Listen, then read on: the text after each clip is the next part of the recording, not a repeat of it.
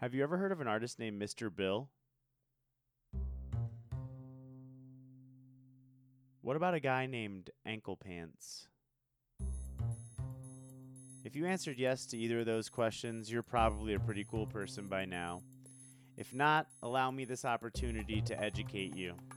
Welcome to the first ever, but far from last episode of Uniquity Over Ubiquity, the show where we break down what it means to become an artist while still maintaining originality, individuality, and your own version of reality. I'm your host and creator of the show, Kyle Parker.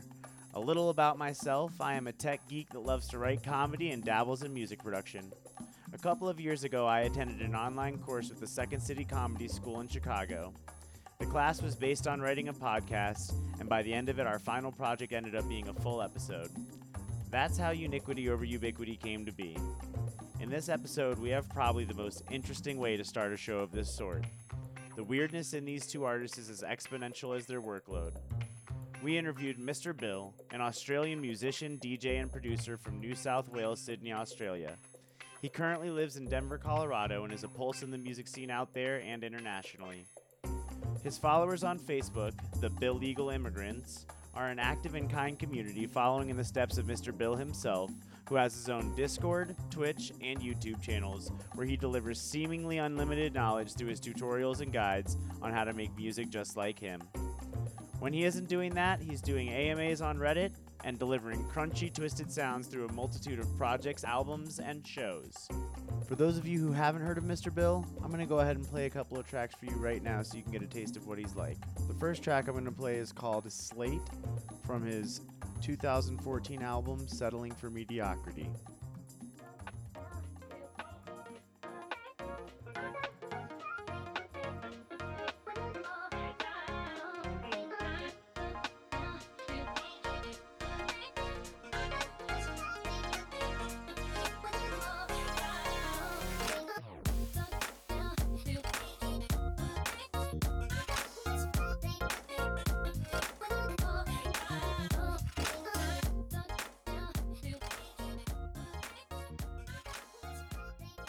The next song I'm going to play is called Apophenia from his two thousand eighteen album, Apophenia.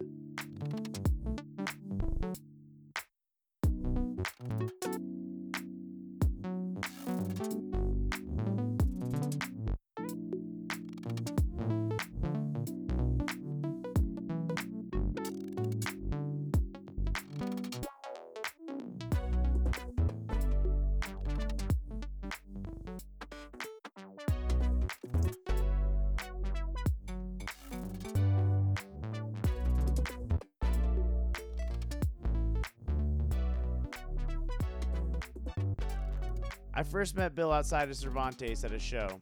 It was at this same place that I watched him host a class with the Slam Academy the day before I interviewed him. After some rigorous appointment setting, I finally sat down with Bill in his studio in Colorado. When I walked in, he was playing with a metal contraption with springs and clamps on it. In the interview, he mentions the creator, Crank Sturgeon. I did some research online and found out that the device is called a Multi-Plunk Pocket Gamelan. It was based on this alone that I knew it was going to be an interesting interview. After getting past the awe of this contraption, I got down to talking with him about Reecard Farché, creator of the musical project Anklepants. Anklepants is a dick-faced electronica animatronic-making super artist. And I don't mean dick-faced as an insult.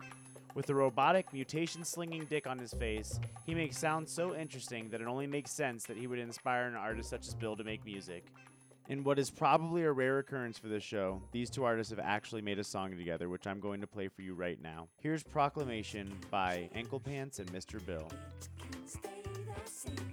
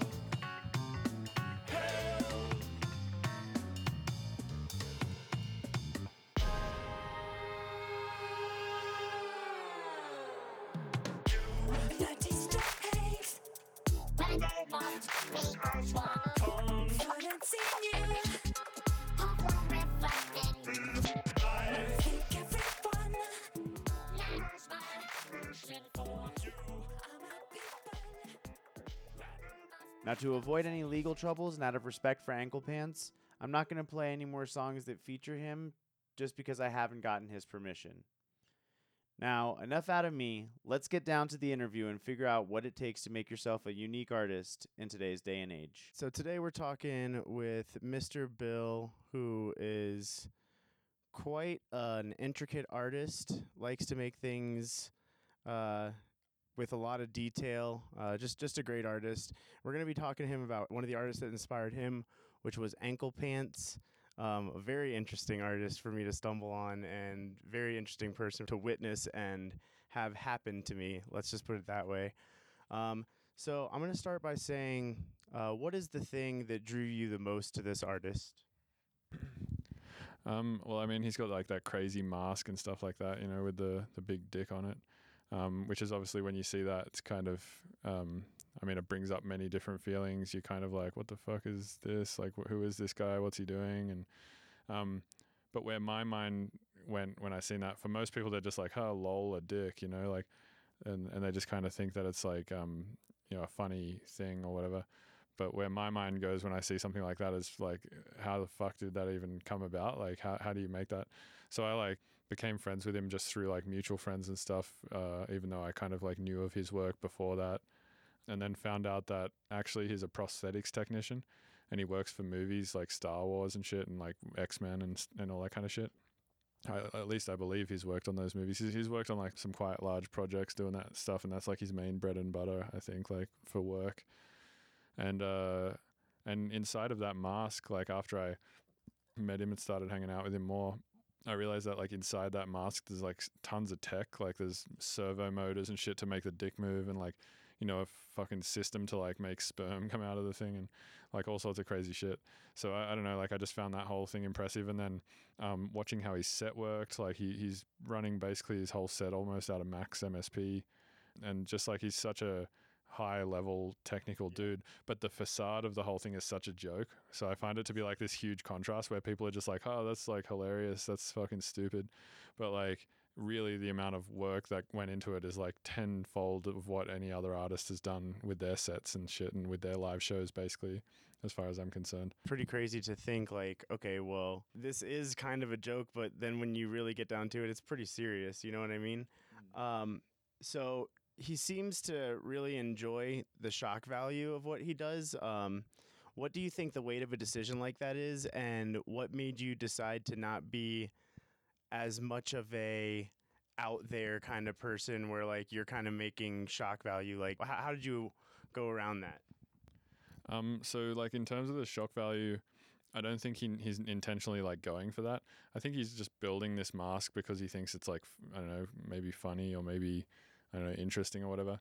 Um, I think it's also kind of like a satirical piss take on like electronic musicians. He's saying we're all dickheads, you know, maybe, I don't know. But um, I know that it frustrates him a bit from conversations that I've had with him. He's kind of like fucking, like it's annoying that that this thing, it kind of gets in the way of people being able to really appreciate what I'm doing because it's so like what he's doing is so technical, but people just get stuck on the fact that there's a dick on his face. Yeah. And they just like, that's, they can't even get past that barrier. Right. So like, they don't get to really experience how fucking good he actually is.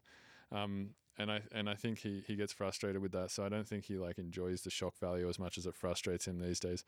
Um, but I've told him before, um, that I think it's like your duty as an artist, if you want to be appreciated for the tech value of your music, to make people aware of that, how how techy it is, which is why I do tutorials. It's like par- partially the reason is because I want to be able to like, you know, show people this is what goes into my music, and therefore it can like maybe help them like get on a different level of appreciation for it too. Because if you just listen to the music and you have no idea how it was made and it's a bunch of random glitch sounds, there's a good chance you might just be like, oh, it's fucking random, this guy's a bad songwriter. Whereas if you've seen how it was made, maybe you'd appreciate it more. Sort of like um that stuff that Seraphin was going through in the workshop last night. He was going in um He was going on about like how people were extracting rhythms and whatnot from other sources. But if you just listened to the music first and didn't realize that that's how they were making it, you'd just be like, these rhythms are fucking com- complicated and stupid and they don't make any sense. Mm-hmm. And it just sounds like weak songwriting. um, when really it's not weak songwriting, it's just experimental songwriting. Yeah. A similarity that I noticed between you two is that you seem to produce an insane amount of content. And I got to wonder what your secrets are to generating so much and keeping track of it all. Are you superhuman or just really good at time management? Um, yeah, I would just say good at time management. I don't think at all that I'm like superhuman. I think I've got like good work ethic, you know, like I'll wake up and even if I'm hungover as shit and like don't really feel like working or, you know, feel like crap and I'm tired or whatever, like I'll still go to work. And by that, I mean, come to the studio and start working. Um, and also like I had a lot of faith in what I was doing from the get-go. I always like, uh, have thought what I was done. I've always thought what I, what I do is kind of interesting, at least to me. And in that case, it's like, I didn't want to hedge any other bets on any other shit. I was just like, fuck it. Music's like the thing that I'm doing. And that's like, I'm just going to do it full time from day one, basically. And I was lucky to, to be able to do that because I had parents that were like supporting me and like allowing me to live at their house and stuff like that. So I didn't really have like rent to pay and shit like a lot of people do. So, so I had nothing but time. And so I was just like, yeah.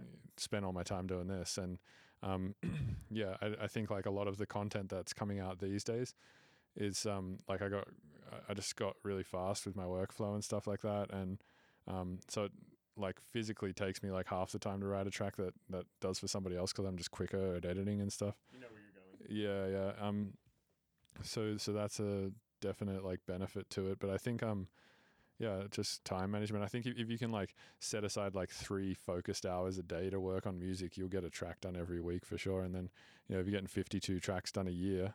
It's fifty-two weeks in the year, so what's that? Three albums a year. That's that doesn't seem unmanageable if you're doing it full time, right? It's it seems like a lot of artists they put out like four, five tracks a year, maybe even one single a year, and and it blows my fucking mind that they can work that slow.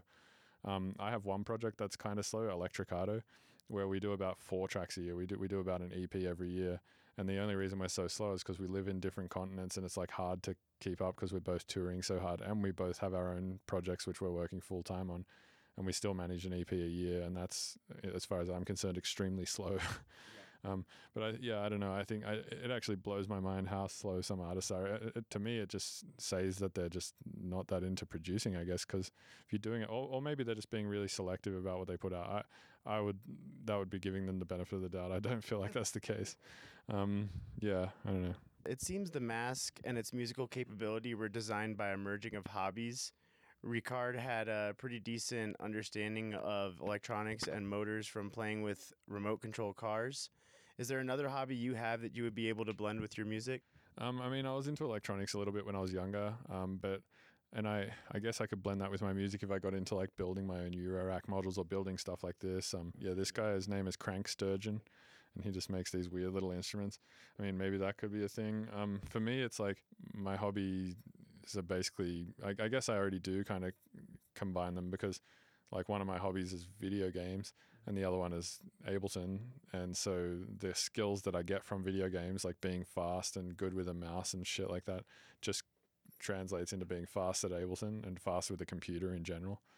So I think in some ways maybe the hobbies are already blending, not to the degree that they are with maybe someone like Anklepants where it's like a direct thing that like you can see he can be creative in a different way. Um, I just don't think I have any hobbies like that that are that conducive to mixing with music as uh, that much. Anklepants is definitely a one-man band in every sense of the word. Do you ever consider yourself a one-man band in any way, or do you categorize what you do differently?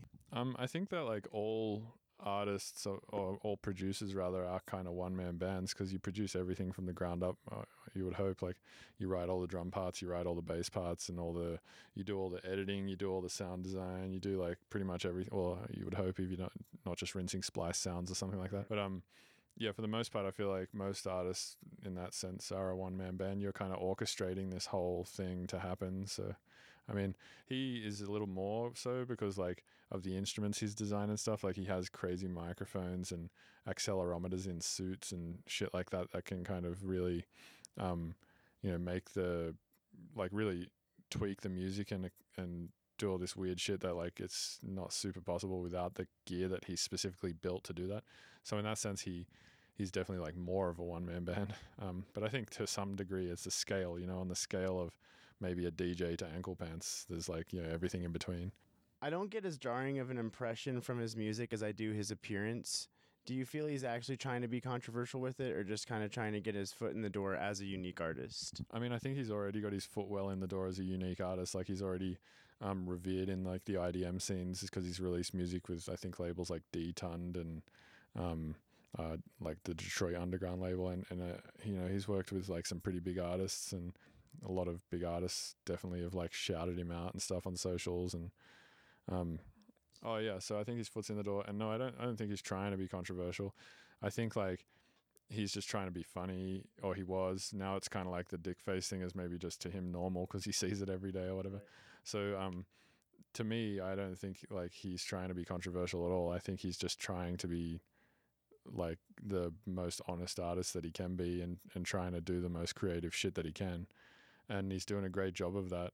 Um, but yeah, I think for a lot of people it is controversial just because it's like confronting, you know, like sexuality in Western society and probably Eastern too is like, you know, some real guarded thing, especially yeah, because of like crazy Christianity and stuff like that, and, and all that kind of stuff. So I think like when someone's on stage like commanding shit with like a fucking giant dildo on their face that like is like crafted in such a way that it looks so grotesquely real and like, you know, it's, I mean, it's something else like when you see the show, you know, because everybody is just kind of like in awe of it and stuff.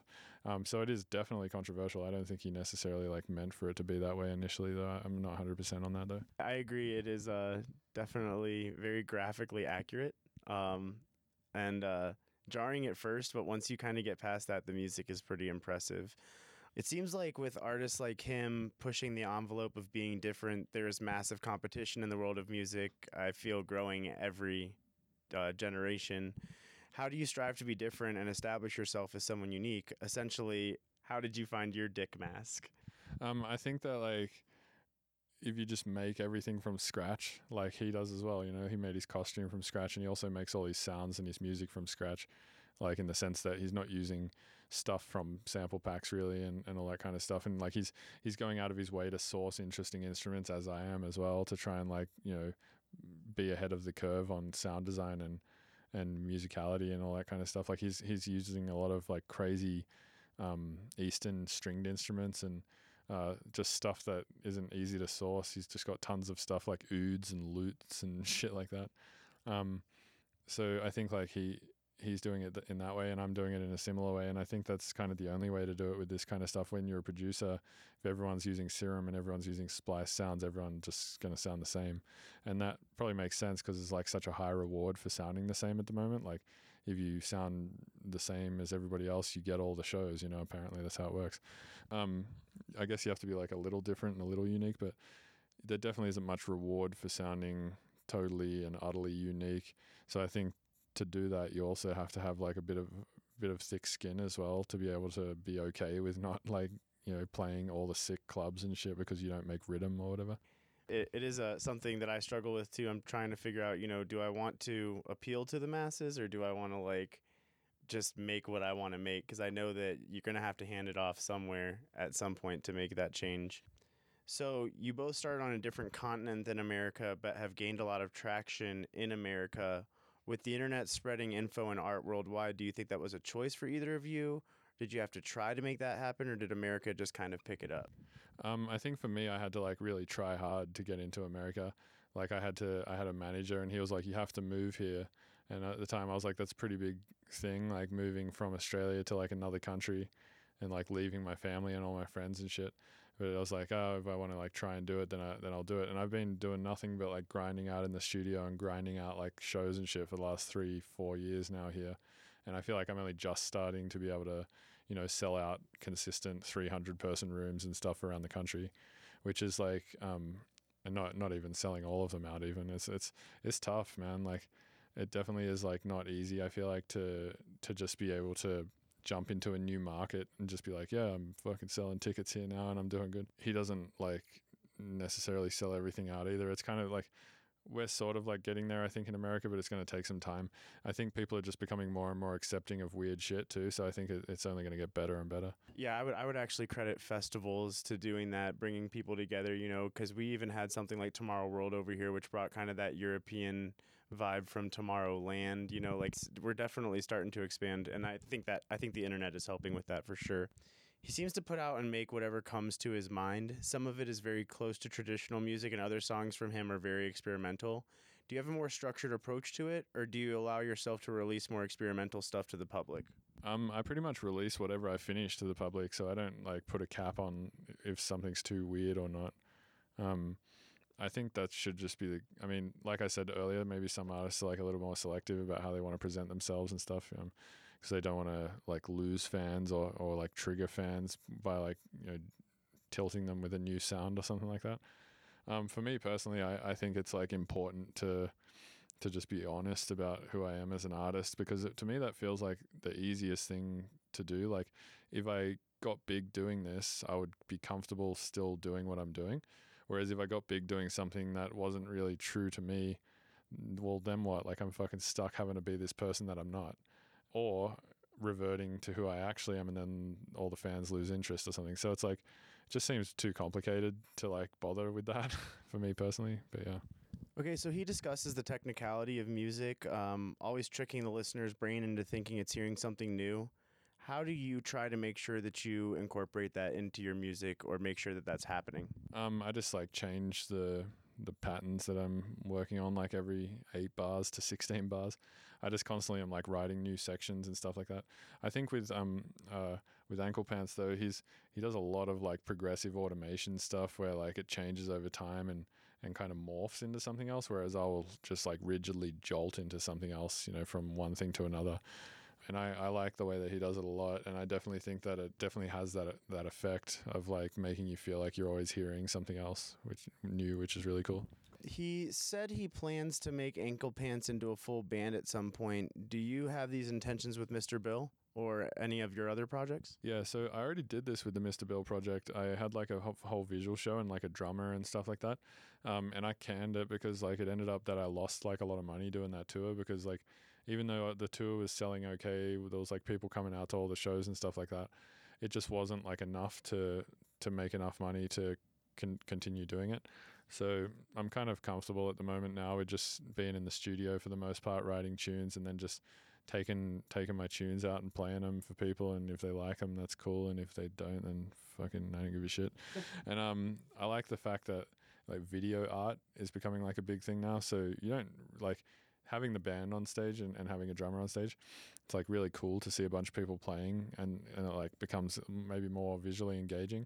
But now that video art's a thing, it's like you can just D J and have like a bunch of sick video shit going on behind you, and that's also pretty engaging to look at too, especially if the sound is really like big and clean and the L E D wall is like super bright and the video artist is really sick, you know, like Steve Harman or, you know, Jonathan Singer or Android Jones, mm-hmm. something like that. Um, but yeah, I think... um. I, I might do it again one day if it seems like it might be feasible again. But I definitely think uh, Anklepants' thing will be way cooler, because he's such a good musician. Like, he's actually a really talented guitarist and really just really talented person. Like, he's he's always been in bands and shit that were like really techie, progressive sort of bands. Um, so yeah, I think if he did that, it would be fucking pretty sick. Yeah, that's the one thing that I noticed about him. He is super technical and really, really gets his stuff. Uh You know, uh, it's it's very detailed, and I, I can't imagine what that would be like to for him to orchestrate something like that. It said that his Boiler Room set was pretty monumental and really helped launch his name. Do you have a set that you remember that launched you more than any other? Um, there's been a few, I think. Like, every now and then I'll do like a festival, and the set will go really well, and everybody who who's there will like really enjoy it. Um, and then people will be like, I'll notice that people will bring it up and talk about it for like the next year or something like that. Like, I'll just consistently get messages where they're like, oh, hey, I seen you at this place and that was fucking sick. Like, more so than a club show or something, where I just like will hear about a couple of messages the next day, like, hey, you were sick last night in this city. And then like, I won't hear about it again. Yeah. Um, and a few of those have been like Sonic Bloom in two thousand fourteen. It seemed like people really got into this, to that there. Um, Resonance this year, I haven't like stopped hearing about that one. Yeah, people just for some reason seem to be like stoked on that.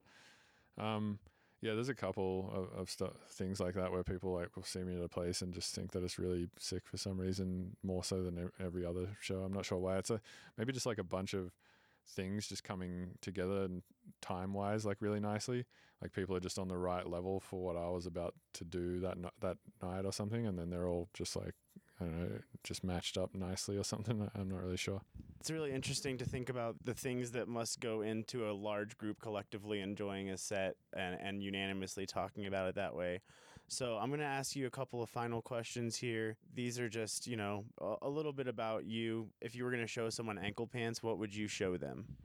Um, I reckon check out Pollen, his his new album, or it's I think his second last album. He put like this other album out just after that, which was like all new shit.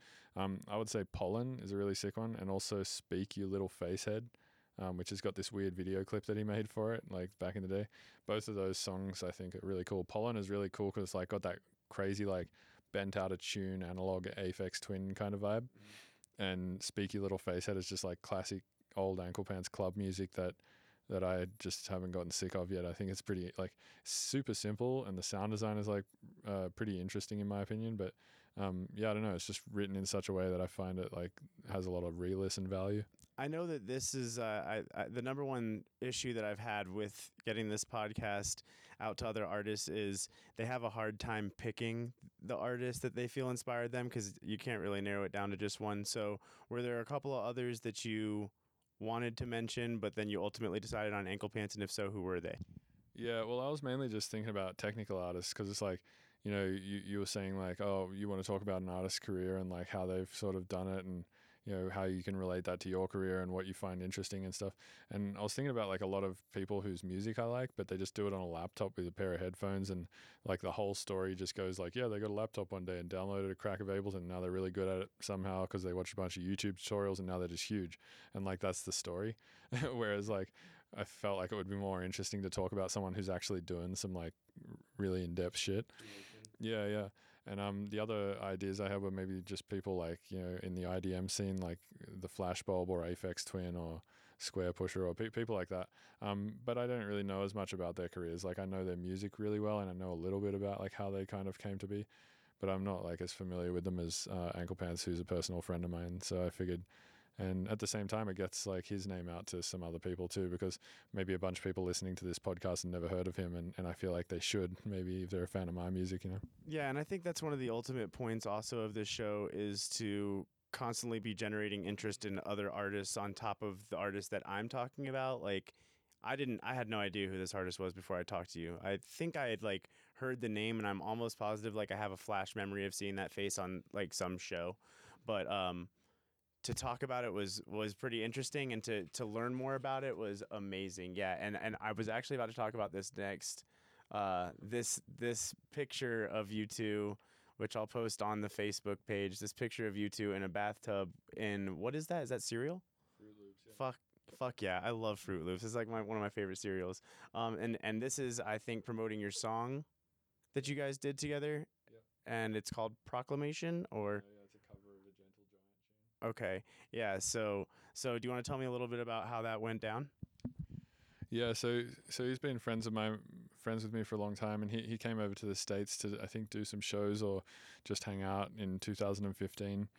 And, um, he stayed in Denver for like a week, and I was living there and had, had a spare room. So he came and stayed at my house, and then, uh, we wrote this tune and then did a photo shoot in my bathtub, and, um, and that was the cover for it. Um, all the artwork from uh, Pollen is all in Colorado. He like got naked out in the woods with a photographer and took a bunch of photos. And well, Mister Bill, uh, I really appreciate you taking the time to talk to us about this. Um, this has been an interesting experience, to say the least, and I didn't expect anything less from you based on what your music sounds like. Is there anything that you want to plug before we get off the interview? Uh, anything that you got coming up, or things that you want us to have our attention drawn to? Yeah, so um, I have just put out um, the Mum and Dad soundtrack, which is a Nicolas Cage movie that I scored. That came out on Mousetrap. Um, that's out on my Spotify. It's like one of the top things. Uh, Apophenia, the single's out now, uh, but the full album is going to be out on uh, December fourteenth, um, which is two thousand eighteen if you're listening in two thousand nineteen. Um, so yeah, just those two things, I guess. Uh, Also, yeah, I've just been putting out a bunch of collabs. I just put out a, a collab with Sodown called Eskimo, but you have to actually scroll right down to the bottom of my Spotify to get to it, because I'm only marked as a collaborator on this tune. But yeah, there's that too. But yeah, it's a... yeah, a lot of cool stuff going on at the moment. Mainly Mousetrap stuff. I just put a collab out with Dead Mouse too. Not that that needs any more fucking attention. So yeah, that's that's the main couple of things that I've been doing at the moment. Well, cool. I really appreciate you coming out. Thank you so much. And uh, for all you listeners, I hope that you found out about two very interesting artists and how they came to be. You guys have a good one. So there you have it. A truly interesting way to start this equally interesting show. Although I can't provide more clips of Anklepants, his music can be found on Spotify, SoundCloud, Bandcamp, and YouTube. You can also find more info about him and his instruments at R E E C A R D F A R C H E dot com or on his Instagram at Anklepants. Mister Bill can be found on Facebook, Bandcamp, SoundCloud, YouTube, and many other platforms under Mister Bill's Tunes. Also check out his instructor website where he teaches people about Ableton at live dot mister bills tunes dot com without the punctuation. I hope this has been as informative for all of you as it has for me. With this show, I feel we are able to learn the inner workings of what it takes to be an artist. You can find this podcast and all episodes of it on anchor dot f m, Apple Podcasts, Breaker, Google Podcasts, Overcast, Pocket Casts, Radio Public, Spotify, and Stitcher. Stay on the lookout for our upcoming minisode where we reveal our next guest. Thanks again for listening, and we'll see you next month.